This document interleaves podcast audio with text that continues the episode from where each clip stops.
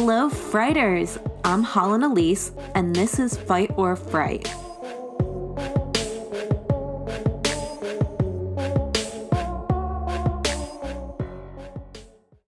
Welcome to this episode of Fight or Fright. This is Holland Elise, and I'm here with my roommate and resident Canadian expert. I forget how you say it. We could say token Canadian. Token Canadian. I mean, you are a dual citizen, so you're American and Canadian. Yeah, so basically, I know more than any of you. and basically, you're just awesome. Yeah. But uh, I say she's my Canadian expert because of this week's case, which takes place in Canada. We'll get into that in a bit. But first, what about this shit show that's Washington, D.C. right now with the Trump supporters? And oh, I, you got to see more of it because I was at work and you you were working from home, so you were able to kind of like keep up with it. Oh, I was watching it happen live, and let me say, I have never been more embarrassed to be an American. Yeah, but you can just fall back on the Canadian. Yeah, well, then we come to this case eventually, and then you'll understand why. I'm just stuck between a rock and a hard place. no, seriously though, like you sent me like a buzz. I think it was a BuzzFeed BuzzFeed. article with all these fucking photos that were absolutely insane. Like in people's offices, climbing up windows in what would they? Is it chambers? I don't know if that's. Yeah. The It is called chambers. Yeah.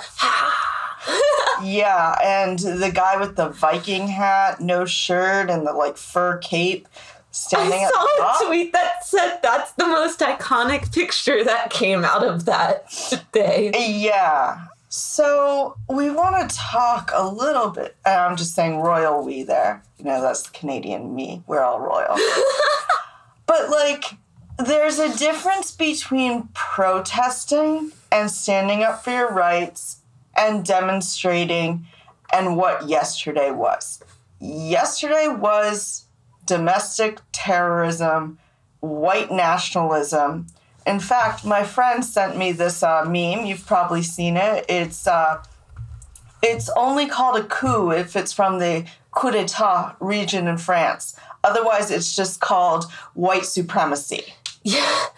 Well, the thing about it is, I feel like those people that did that yesterday, which QAnon, like, they were wearing that symbol. So, like, but those people, I feel like, were probably also the ones this summer that were complaining about Black Lives Matter protest and rioting that, like, and like, uh, it's, Yes. and and and to me i'm like that's bullshit like if you're gonna if you're going to complain about someone trying to protest for their freaking lives when they're being like killed by police officers which don't even get me started again on that Breonna Taylor case. I know I already went into it a little bit around that time, but those people were were demonstrating for their lives. and demonstrating.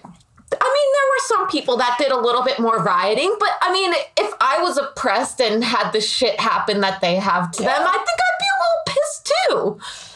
This was totally different. I'm whiter than white, so I can only speculate, but I think I would be pretty pissed too. This was very different because this isn't fighting for your fighting for your life. This is you listening to what the- our almost form, former president, thank fucking God, what our almost former president would say is fake news. Well, and remember when they said in 2016, you lost, get over it. Yeah, um, you lost, get over it. One thing that did come out of it though is President Biden officially. What, what, what, what? Kamala Harris, Um, fuck yeah. let the women do the work. One, let the women do the work, and wasn't she the one that was like, Mr. Vice President, it's my turn to speak? Yeah. Boom! Also, I'm a bad bitch. Speaking of let the women do the work, there's lots of pictures of the senatorial aides who, in this case, were all women. They were the ones that rescued the actual hard copy of the ballots. Again, let the women do the work. Yeah.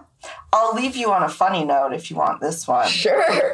We're gonna need something funny by the end of this. Okay, so uh, I saw another tweet and it says Breaking news Rudy Giuliani's in front of Capital One Bank waiting for the riots to start.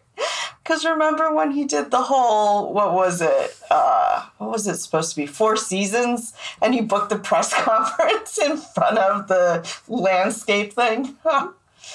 Oh, Oh my god. Oh Rudy. it's just oh, yeah, oh, Rudy.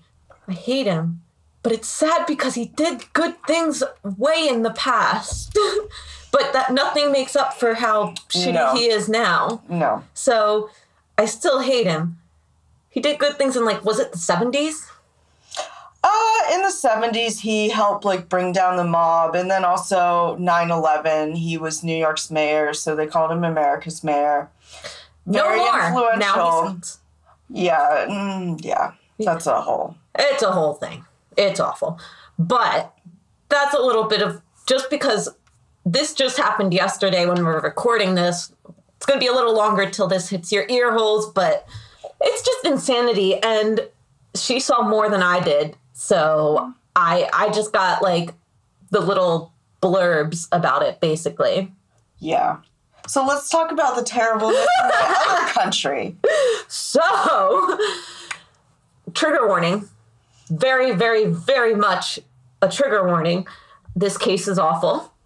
Like, I I'm interested in it, but there's child abuse, sexual abuse, just all around awfulness throughout this whole thing. So, I guess Take it away. you know, yeah, I I guess it's time.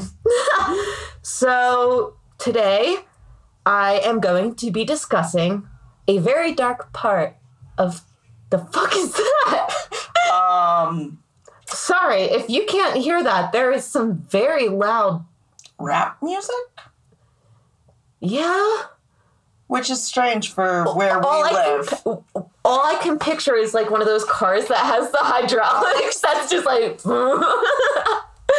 Do I watch too much Fast and Furious and that type of shit? Probably. See, I'm picturing a decked out like Hummer.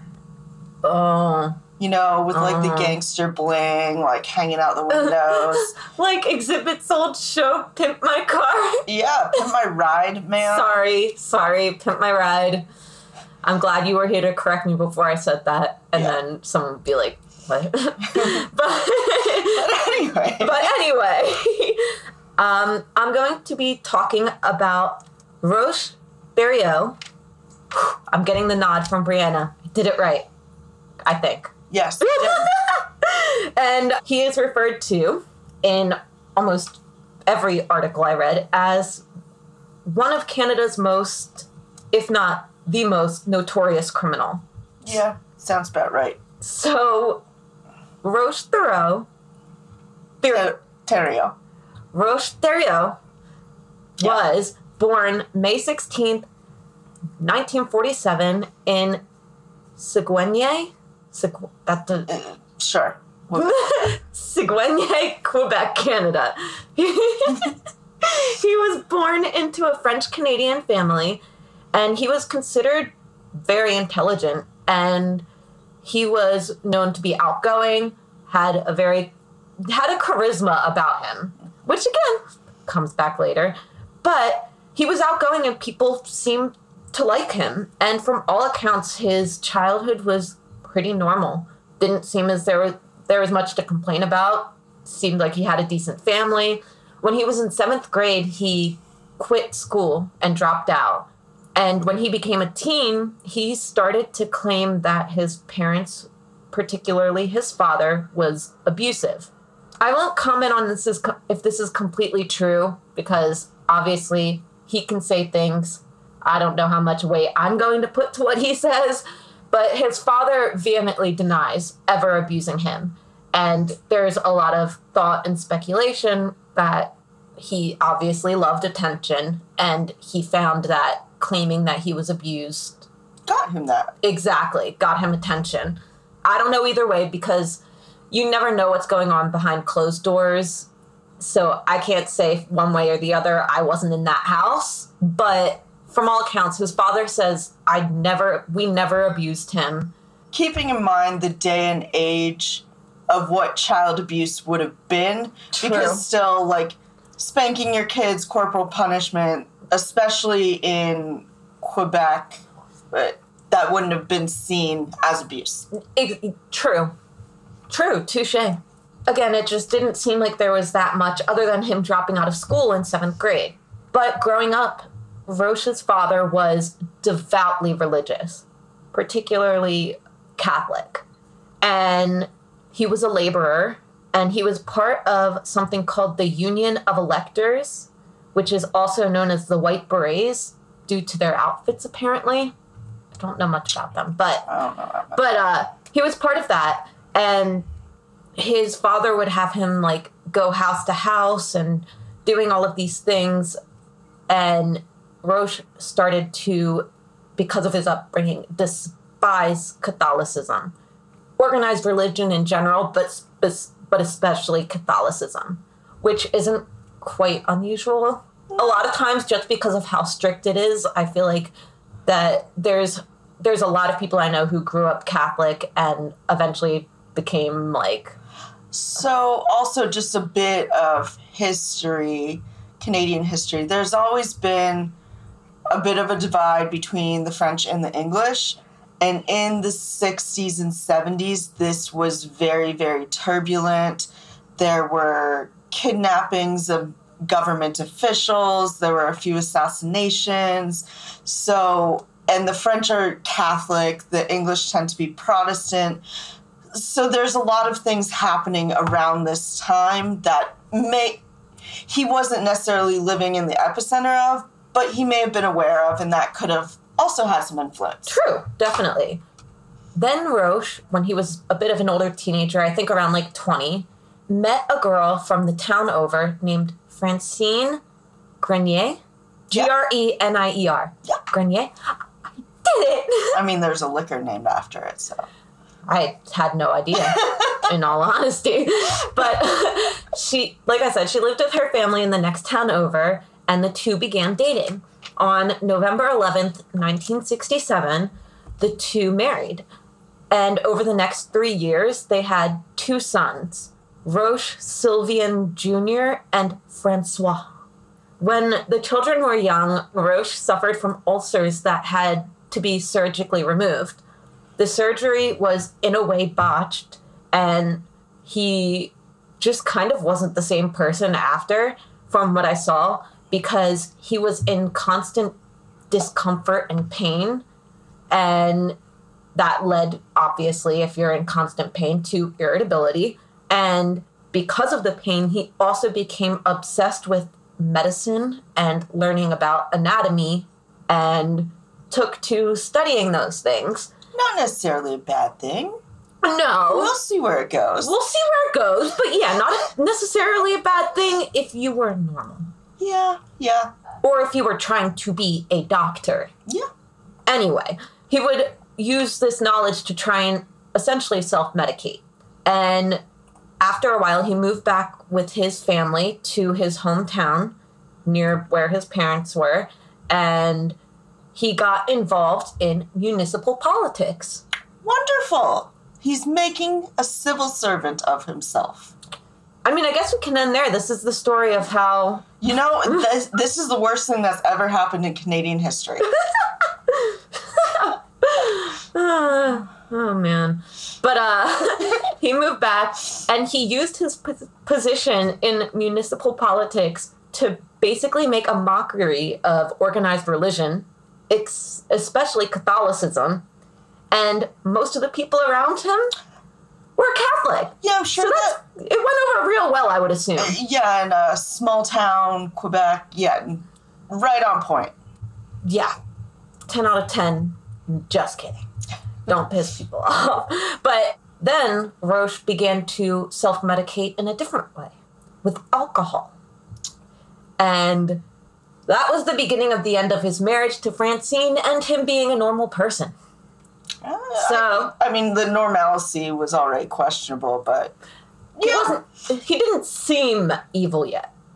right. But so he began to drink to excess many, and I would definitely say an alcoholic. And this behavior caused his marriage to fall apart. He would spend his weekends having an affair with a woman named Giselle and other women. Sounds beautiful.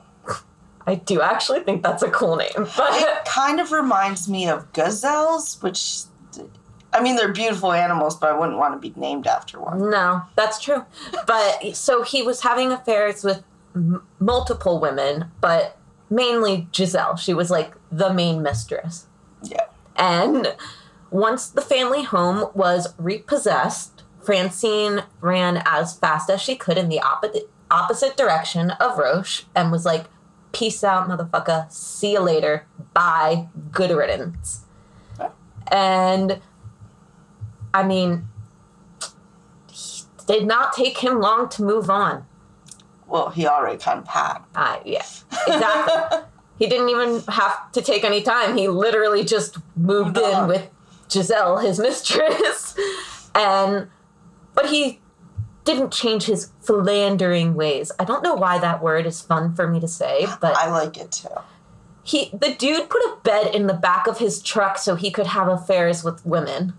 I mean, hippie lifestyle, yeah. It was also like something to do with not just Giselle not knowing, because if if you knew he was cheating on his wife, you have to assume for the most part he's probably cheating on you too. Yeah. But it was I think it was something to do with like the politics or job or whatever he, it, it was in like he was in. It was so that no one would like know. I I don't know. It was weird. I saw something about the reason, but I can't completely remember. But he had a bed in the back of his fucking truck. Okay. And then eventually, he stumbled upon the Seventh Day Adve- Adventists. Adventist, yep. Is is that Mormon, right? Or is Mormon like a part of the Seven Day Seventh Day Adventists? Are they I different? I feel like they're Jehovah's Witnesses, but I have no basis for that statement. I'm actually going to goop this real quick. So, what it says is the Seventh day Advent- Adventist Church is a Protestant Christian denomination which is distinguished by its observance of Saturday, the seventh day of the week, in Christian and Jewish calendars as the Sabbath, and its emphasis on the imminent second coming of Jesus Christ. Okay. So, it's different. Yeah. But, anyway, he.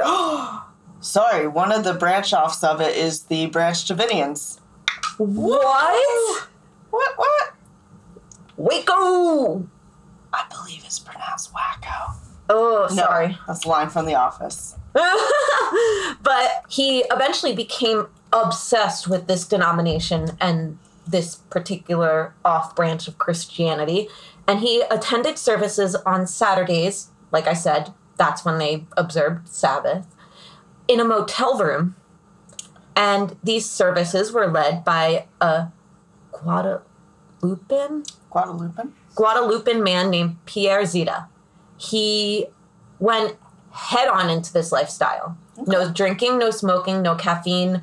Basically, I think Mormons do that too, don't they? Yeah, so do Jehovah's Witnesses. Yeah, so basically, Uh, sorry, we're not trying to group all these religions together. No. We're just trying to figure out if it's where they of- all there's so many like different branches and but like i said the healthy living no smoking no drinking all of that that's seventh day advent Yep. adventist too and he went head on into that he stopped drinking he aided by their diet and healthy eating lifestyle and i am so addicted to coffee that i don't think i could ever do any of those things because coffee is like it's like my blood is coffee. I need it to survive. Yeah. I don't want to need it to survive, but I need it to survive. But he became so devoted and enthusiastic in regards to the Seventh day Adventists that he made other members uncomfortable because he would boast about his devotion, knowledge, how he was abiding by this and doing that, and just how great he was.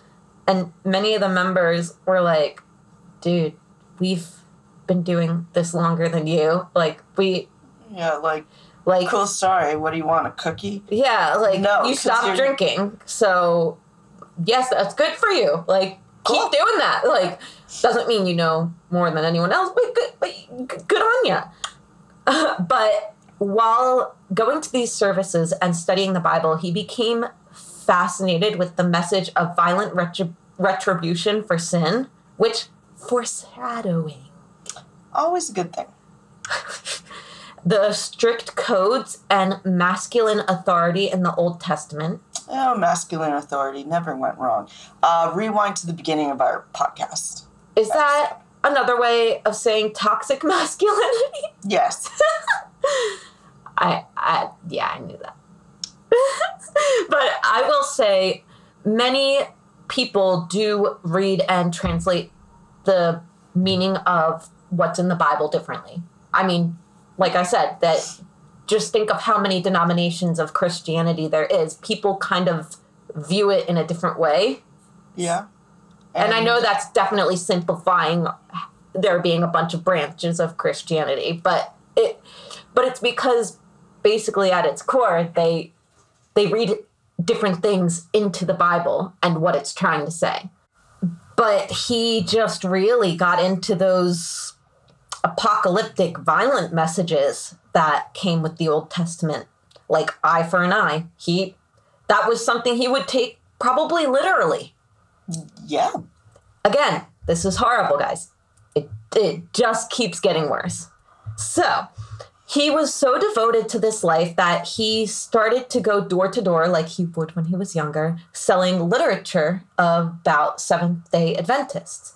He was so successful at this that Pierre Zita decided to give him a seminar to help people quit smoking. And due to his charm and charisma, it, it just made him very good at these things. And I, it's it's beyond me but he apparently was very charismatic. His personality made up for his ugliness both on the inside and out. But anyway in 1977 or by 1977 he had gained a number of young followers. These people were entranced by his every word and him as a person. He had Solange Boilard, B O I L A R D. She was 21. Chantal Labrie, Francine Laflamme, Laflamme, Laflamme, Laflamme, Nicole Ruel, Maurice, Josie, Jacques, Claude, Jacques, and there were two Jacques, Jacques, Jacques.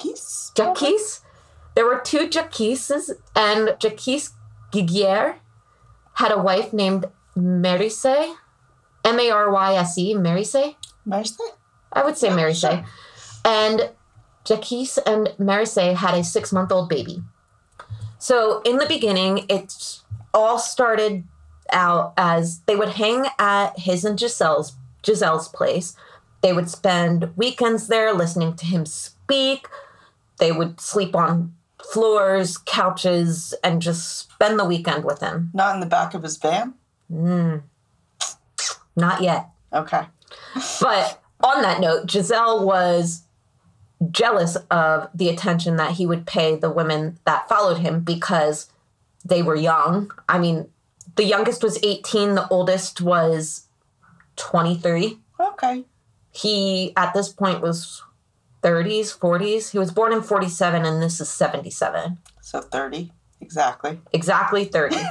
so I guess it's not as creepy as I was picturing in my head necessarily. The 18 year old, maybe a little bit, but the 23 year old, Yeah. not as creepy.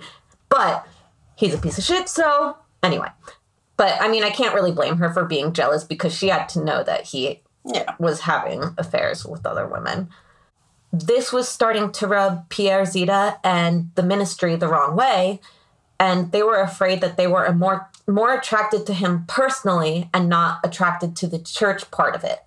They just personally were drawn to his charisma and it can't be looks cuz I've seen a picture of this dude.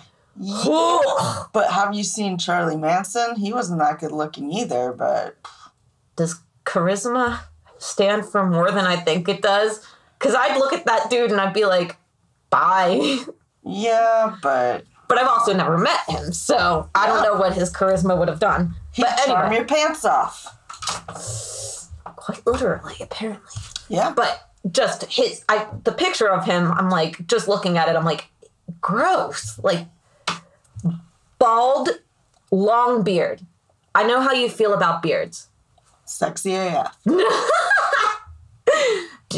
If if you want you are you gonna call dibs? I'm just kidding. I'm totally kidding. Yes, I'm calling dibs.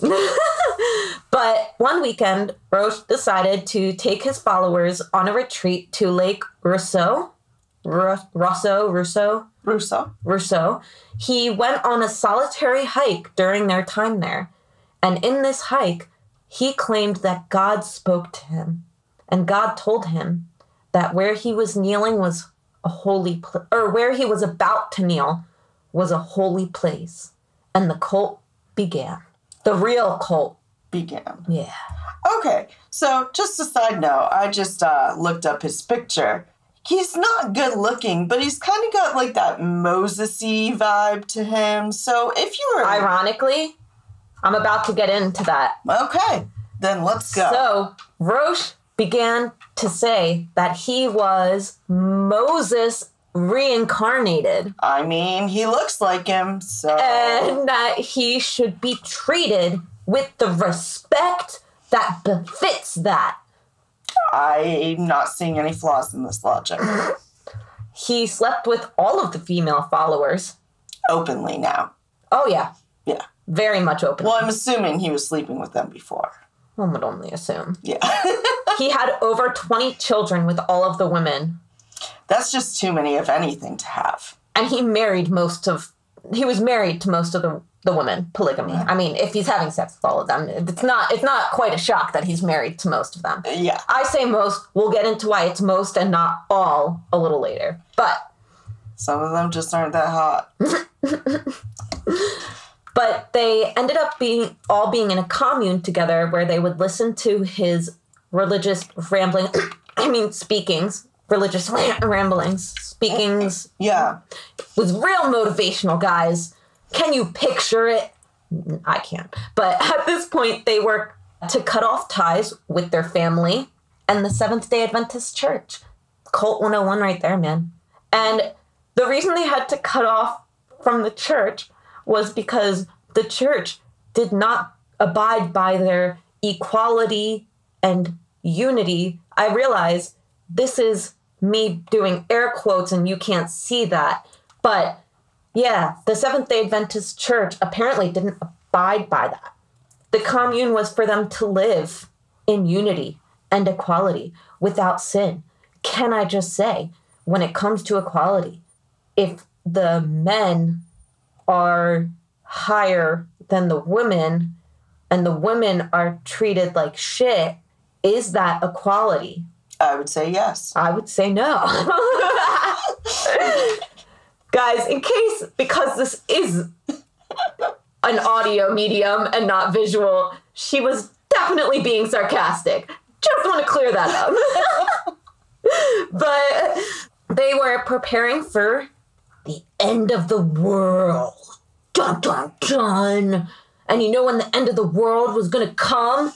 In February of 1979. So, just all of you out there, um, in case you didn't realize, this is 2021. That was 1979. The end of the world did not occur in 1979. Do you know what? There are a few miscalculations. It was off by a little bit. You know, it was like give or take like 50 years. Give the man a break. I'm jokingly going to say, could you be a cult leader? Because I'm literally about to say, he explained this because people started asking questions when that date passed and the end of the world didn't occur.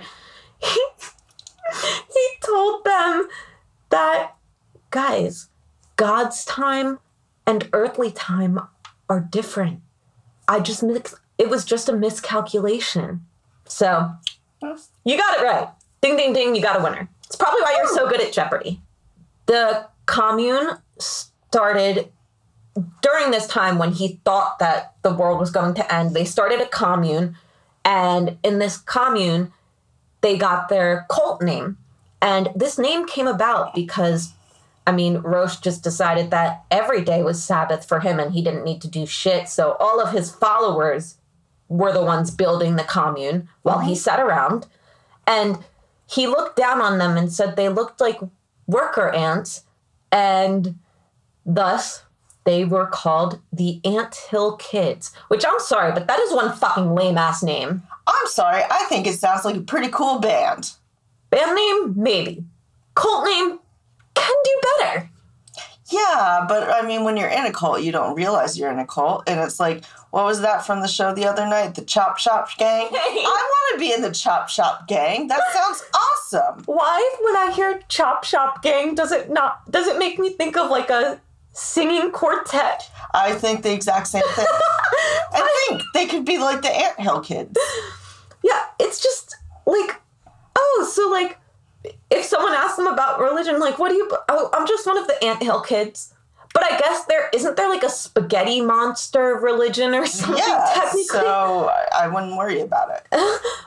in the 1980s, to go with the whole unity thing, they started wearing matching tunics. Because you know, if your tunics are matching, equality. Yes. But, you know, he got off that drinking band, not drinking bandwagon. Oh, Okay. He, he got off it hard and went crazy with his drinking again, which obviously would only add to the violence and told Well, we haven't gotten to the violence yet. Not quite yet. It's coming, guys. It would add to the insanity and irrationality. but this is where the violence and totalitarianism. Wow. That is hard for me to say. Totalitarianism. This is when he starts to show signs of that, when he begins drinking again. And he made sure no one could be intimate without his permission. And you know what that means, guys? They could only have sex with him. Reasonable. I mean, he thinks he's Moses. Yeah.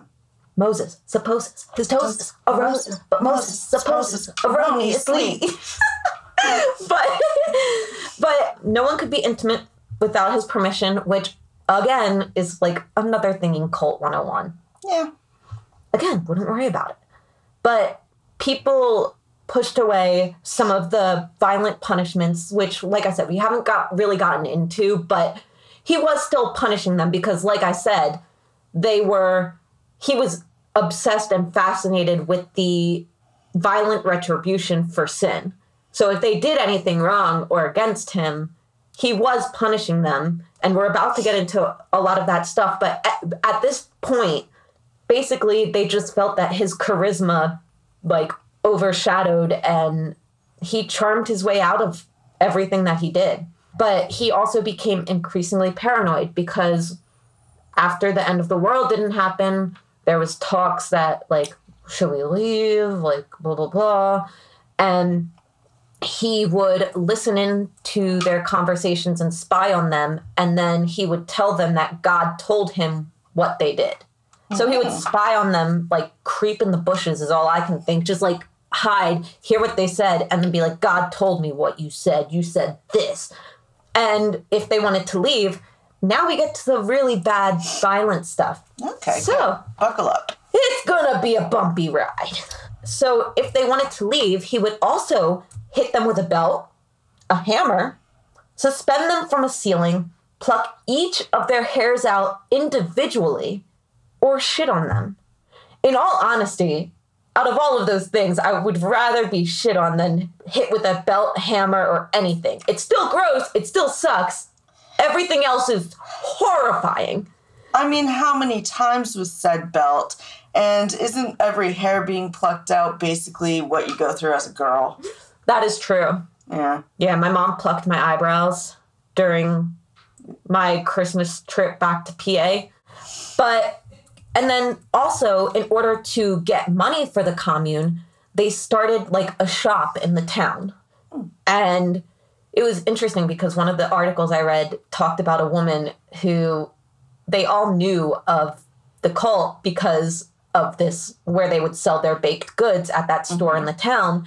And she was like, we didn't know what was going on. All we saw was them at the little bake shop. They wore the clothes. They did that, like, Yeah. and they wouldn't know. It was just kind of a interesting side note. But if you didn't sell enough baked goods and make enough money, you were punishments. And punishments, just as the years went on, got progressively worse and worse and worse. The punishments would go from making the member break their own leg with a sledgehammer to sitting on stoves or having another member shoot them in the shoulder. And I bring up like other members getting involved is because to prove their loyalty, he had them participate and sometimes be the person dishing out the punishments. And children were not spared. We'll get into one of those stories which shows you how bad it was for a child there, but child things make me sad, so I'm not going to go into all the stuff he did, all the stuff he did to them, but it was bad, real bad, as Brandy would say, bad, bad, real bad. Yeah. And we're going to go back to the anatomy lessons, Okay, good. right? God. He would perform surgeries on the members, with one of the members, Gabrielle, being a nurse. Remember, neither of them have any medical training except for the fact that he read some anatomy books.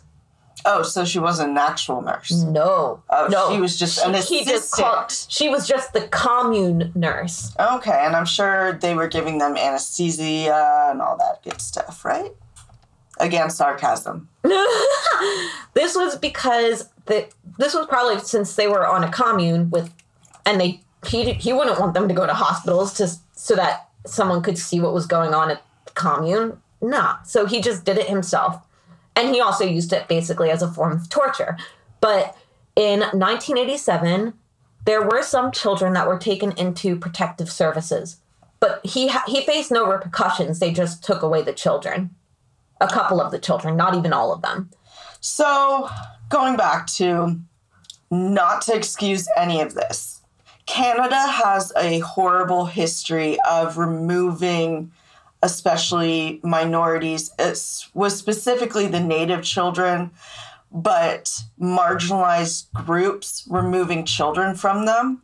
And it's something we're really ashamed of. I don't know if that did play a role in this or not and again it does not excuse any of it but it is a really shameful part of our past so it may have been that they were reluctant to go back into those True. Okay, that is fair.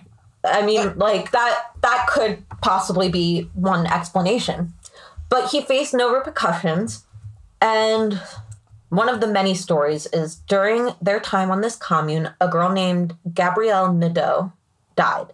Roch, I didn't really see what the cause was or anything, but Roch wanted her to stay on the commune and be buried there, but authorities wanted an autopsy performed. The authorities couldn't find anything that pointed to anything nefarious, so nothing happened. And Roch kept on keeping on. And he told all of his followers that next time they would not leave the commune if anything happened to them, which is already kind of scary because he's already saying that this isn't going to be the last death here. Yeah But eventually they gained another member, a member not part of the original crew. Obviously, they kept building and building. This guy was named Guy Veer. Guy. Guy Veer. Guy Veer. no, it's it's Ga, Guy, G U I, and then the last name is V E E R, Veer. there you just have to say it with like a little bit of snotty sophistication So Guy Ver. Guy Ver, and he suffered from depression. On the commune, he was basically. This might show that I've been wa- that I watched too much Bridgendale. What what is that show? oh bridgerton That one. Why can't I? my- Wow, my mind is like huh, mush. it's been But- a long week folks It has. I don't know if it's I've watched too much of Bridgerton, but I put that he's a man. He's basically a manservant. a valet valet, if I want to say it with sophistication, valet. But he did odd jobs on the commune. There were many. He like, mo- like, basically just did all the shit work that no one else wanted to do. But one of these things was he watched the animals. You think I'm talking about dogs, chickens, just things on the commune. No, this is what Roch called the children that weren't biologically his on the commune. They were the animals, and a mentally unstable man was in charge of them. Awesome. but the reason that Ver watched these children was because, in Roch's mind, he wasn't suitable because of this mental instability to watch his biological children. He could only watch the ones that were not his because they were, in his opinion, lesser. And guys, this is another warning. Right now, I am about to talk about that child story that I referenced earlier, the the horrible one. Just letting you know, it is horrible. It is atrocious. It's horrific, and it is a young child. Macy, Merissae and Jacques, Jacques, they had a child named Samuel. Obviously, he was not one of Roch's kids, so he was treated horribly. On top of that, Samuel was watched by the unstable Ver. The official quote unquote version of this story is that they were having a party because Roch's kids from his marriage to Francine were coming to live with him on the commune. So they were holding a party. But obviously, the kids that were not his were not allowed at this party. And so Verde was watching them. And in this story, it is said that Verde Ver got angry because Samuel wouldn't stop crying and it drove him crazy. So then, in a completely reasonable response, I mean, Ver punched Samuel five or six times and I think hit him with something. And when Roch found, Roch found out, he left Samuel in the care of Gabrielle. And at this point, it said that Sam's penis started to swell and his head was flopping. The reason they talk about the penis is to explain away what they did, but it makes no sense unless he was hit there, but the accounts didn't say that's where he was hit. Anyway, they tried to help him, but he didn't survive. He was a child and he died on this commune. Later, Giselle, the wife, partner, whatever, Giselle would say that Samuel only had a bruise. But Roch decided that the boy needed to be circumcised. He used a razor, a rubber ball with alcohol, like rubbing alcohol placed in it to anesthetize, anesthetize him, which could have poisoned him and probably did. Rubbing alcohol, that's not supposed to be. Uh, it's a disinfectant. But to put in your mouth and drink. Oh. Yeah, the rubber ball was put in his mouth. Oh, then no. I thought you were. Yeah. No, yeah. The, I mean, it was used to like it was used to disinfect, but it but it no, was you also can't drink it. It makes you go blind. it's awful. And so, as you can already know, he he died, and it was it's awful. It's terrible. I never want to read anything about that again. But that was what Giselle would later say. At the time, though, Merissae was told that she just had to go back to life as normal after the death of her son. And that night at dinner, her and Jacques agreed to Roch's idea to cremate the boy. When authorities and people found out, uh, they were able to cremate the boy because they just bought the version that Roch said about Ver being mentally unstable and hurting the kid, and they just they just went with that. But months later, Roch got really, really, really fucking drunk. And during this intoxicated state, he decided that they needed to hold a communal trial for what Ver did. Jacques, Jacques, mm-hmm. the boy's dad, was the judge. Giselle, the prosecution. Claude Elouet. Elouet, Elouet. Claude Elouet was the defense lawyer. Gabrielle was the medical examiner. And they ended up that night finding Ver not guilty for reason of insanity. Roch was not satisfied, and he brought up another vote. This vote was to castrate Vere. Samuel's parents and Giselle disagreed. They did not want this. But the seven others were really enthusiastic and really wanted it. Roch actually got Vere to sign a waiver saying he would partake in this castration by saying it would get rid of, by Roch saying it would get rid of Vere's headaches, his excessive masturbation problem, and. oh boy. I oh. mean, it might help on that one. Well, yeah, I would think. And that it would allow him, because at this point, there on the commune was considered quote unquote slave. Okay. It would up his status if he did it. So, with all of this, Roch got him to sign the waiver. They did this with a rubber band. No, sorry. They did this with, I think it's, I saw a plastic band or okay. some kind of band, a razor, a magnifying glass, tweezers, and ethanol. I don't know.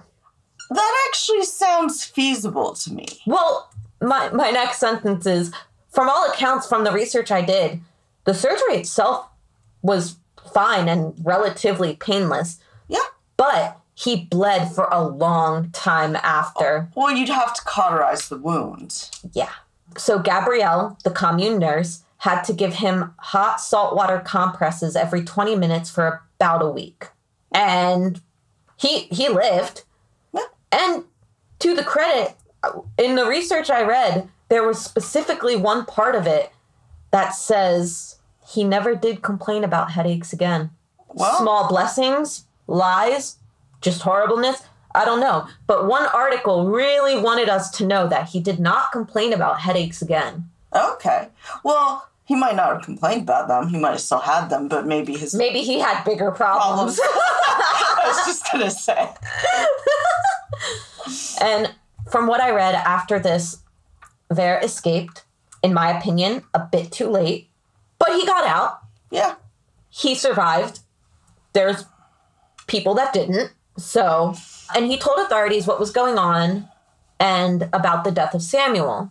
At this point, authorities did a little more investigating into it, which, since there were no charges, is my assumption that's how they could go back and talk because I'm about to talk about charges. I, I okay. assume because they never placed charges on him in the first place, they just believed the story yeah. that he told that they could go back and do that.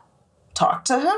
They could go back and do charges, like oh, bring yeah, up charges, because sure. they hadn't already done it. Right. Does Canada have je- double jeopardy? Yes. Okay. So Roch, Jacques, Merissaye, and Gabrielle, Gabrielle and Vere were charged with criminal negligence.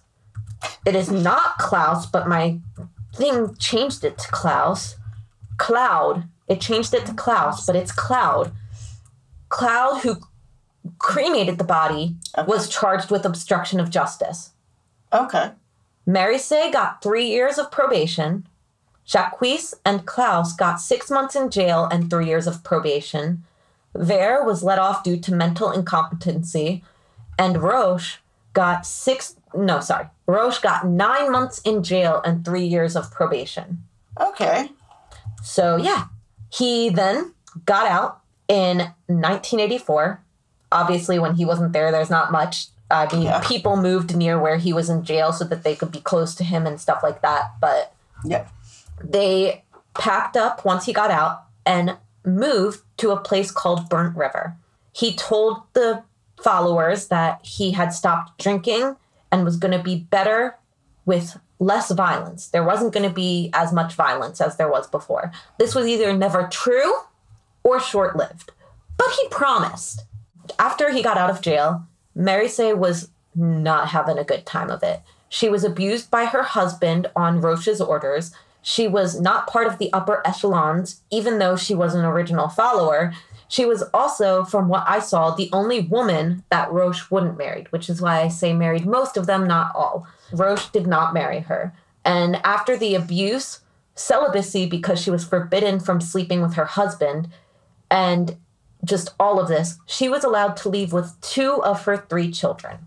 Roch is skeevy and her oldest daughter was about to hit puberty and he was going to marry her. Oh, good. So that's why she couldn't take all three. Excellent. Mary Say noped out of that so fucking quick. And a short time after, she did whatever she could legally to regain her last child, which was stuck on the commune. This obviously invo- in- involved. This obviously involved lawyers and testimony against Roch. But this wasn't the only thing going on at that time. In 1989, one of Roch's wives, named Solange Billard, Solange Billard, also one of the original members, complained of stomach issues. Roch, thinking he's a surgeon, I don't fucking understand why, but thinking he's a surgeon, performed a surgery on her. Which just leave it to the fucking professionals, guys. I mean, there's free healthcare there too, people. Also, on top of that, stomach issues could be so many things, like gastroenterologist. Like, it, there's so many Yeah. things that can make your stomach hurt. It's not necessarily always a life or death situation. Uh, it might be. Well, it is for her. but it's not the stomach problems that did it. So Roch performed a surgery on her, which is what he did is just absolute insanity. He starts off by punching her in the stomach. That's usually how surgery starts, guys. He then forced a tube in her rectum. Second step. Then he did a crude enema. Yuck. Yup. Then he cut open her abdomen with a knife Okay. and used his bare hands to take out some pieces of her intestine. Oh, yeah, just fiddle around. Gabrielle, his nurse, was then instructed to sew Solange back up with a needle and a thread. Technically, that is what stitches are, folks. No surprise, but Solange did not make it. Shocking. I'm shocked, Cotton. but the but the awful grossness doesn't end there. Because Roch then claims that he has the power to resurrect. Oh, good. So he drills a hole in Solange's head and has himself and other males ejaculate into that hole. Again, unsurprisingly, he does not have magic sperm and he did not resurrect her. Yeah. Okay. I know. It's Shocking. right? I, I mean, who who would have thunk? Like, what the fuck are you thinking? That I don't think there's much thought going on at this point. Touche. And they ended up burying her on the commune. So I guess he kept one promise, kind of. He said that the next body he wasn't going to let leave the commune. Yeah. So with Samuel and her, he. He's keeping his promises. But after. From what I could see, Gabrielle's torture and abuse got a lot worse after this death. I'm assuming she was abused before. I mean, eh, she she most likely faced punishments. I don't think anyone was ever Yeah. not privy to that unless maybe the it didn't say much about how the men were abused in my research. It talked more about like the women, but but she faced horrible amounts of torture. So, uh, when the torture got so bad, she attempted to escape. And this was after he cut off a part of her breast and hit her with the blunt side of an axe. Huh. Upon her return, because he got her, Okay. upon her return, he Roch cut off her finger with a wire cutter, nailed her to a wooden table, and amputated one of her arms. Ugh. What a fucker. But she attempts to escape again, and this time is successful. Oh, good. And when she escapes, she's obviously afraid, but after a couple months, she gets the wherewithal to go to the authorities. How did she not die? I don't know. I honestly don't know. Yeah. From what I saw, she didn't die though. I just I don't know. But I, maybe I could be wrong. I mean, this is Murderpedia and Wikipedia. Yeah. But from what I saw, she didn't die. But authorities long suspected that Roch was up to no good, but they didn't really have any means to go to the commune and didn't really have the authority to investigate much further because it's not like anyone was really making complaints. Yep. So they the the commune just kept to themselves and everything. But when with but with Gabrielle's bravery and when she left and went to the authorities, that gave them the ability to investigate further, which then just turned up horrible, atrocious amount of abuse, death, torture, sexual assault, all of that stuff.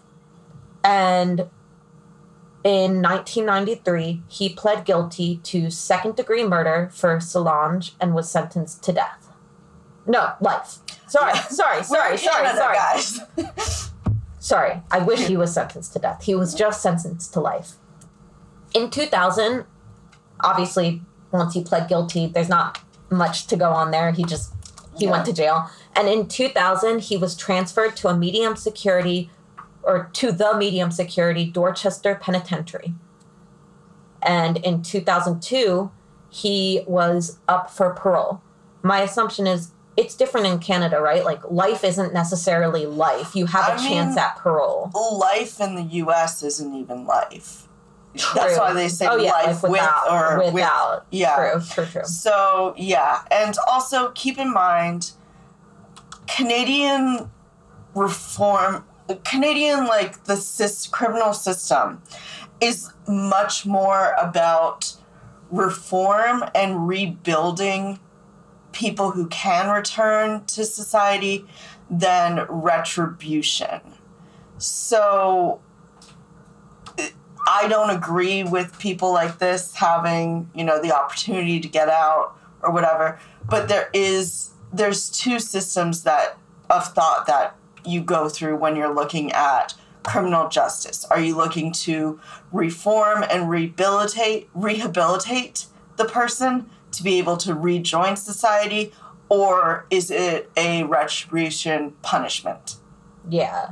So, and I knew it's still like a little different. I knew it was like a little different in the way that things went, which is why he pled guilty in 1993 and in t- 2002 he was up for parole.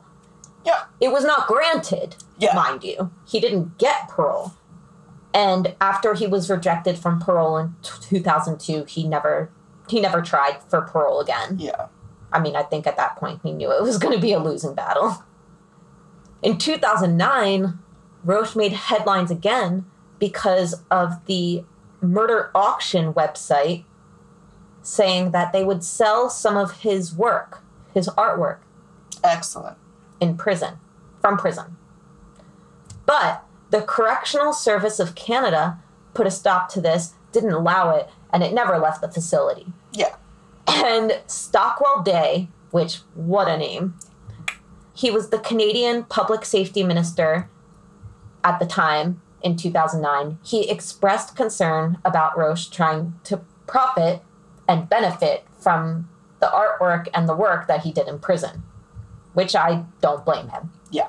Then, you know, the story comes to an end in 2011 when Roch was found dead. I mean, I'll wait for you guys to, to shed a tear on that one. Yeah.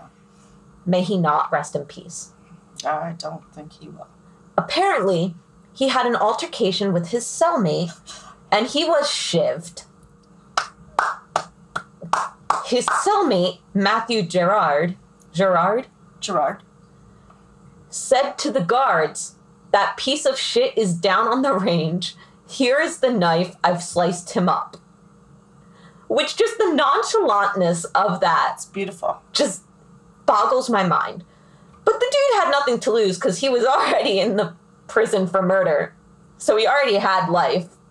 They just added another life. So, I mean, he didn't didn't really change his his situation too much Yeah. and he killed that piece of shit, as he said. Yeah. And that is Roch Therio. Yep. Roch Thériault. I can't believe I remembered it. The pronunciation. and that is this week's episode. I know I said I'd have a fight. The fight is over for you this week, but with all the Trump stuff and everything that we've talked in at the beginning, I actually just need time to mentally decompress after this because this has been one, y'all. It's been a week. I can leave you guys with a fun Canada joke. What is it? How'd they get the name Canada? I don't know. They just named random letters C A N A D A. It's like, like a dad joke, and I love it. I love it. but that's this episode of Fight or Fright. Thank you so much for joining me for this week, and thank you, B. Of course. Thank you, H. I'm giving her a little heart with my hands right now. But you can find me on social media at Fight or Fright Pod on Twitter. Nope, that's not right. Not on Twitter. on Instagram and Facebook, you can find me at Fight or Fright Pod. On Twitter, you can find me at Fight Fright Pod. On TikTok, you can find me at Holland Elise. And on Gmail, you can find me at Fight or Fright Pod at gmail.com. Thank you guys again for joining me for another episode. I can't wait to be with you guys again next week for an all new episode. And remember, guys, don't fight this fright. Thanks for joining me for another episode of Fight or Fright. You can find me on Instagram and Facebook at Fight or Fright Pod and on Gmail at fightorfrightpod at gmail.com. Twitter is the only one that's a little bit different in there, and that's at Fight Fright Pod. And if you enjoyed this episode, I would really appreciate it, and it would really help me if you rate and review on Apple Podcasts. Even just spreading the word to family, friends, people you know that enjoy true crime, mysteries, paranormal, all of that kind of stuff. And this is Holland, and I'll see you next week when I tell you another crazy story. And remember, you don't have to fight this fright.